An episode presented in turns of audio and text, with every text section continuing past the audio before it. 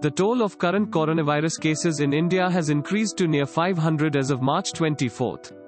According to details by the Ministry of Health and Family Welfare, a total of 37 cases have been cured coronavirus cases.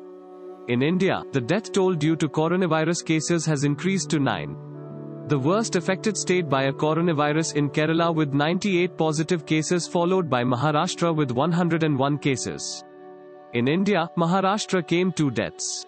While Bihar, Himachal Pradesh, Karnataka, West Bengal, Delhi, Gujarat, Punjab accounting for one death each.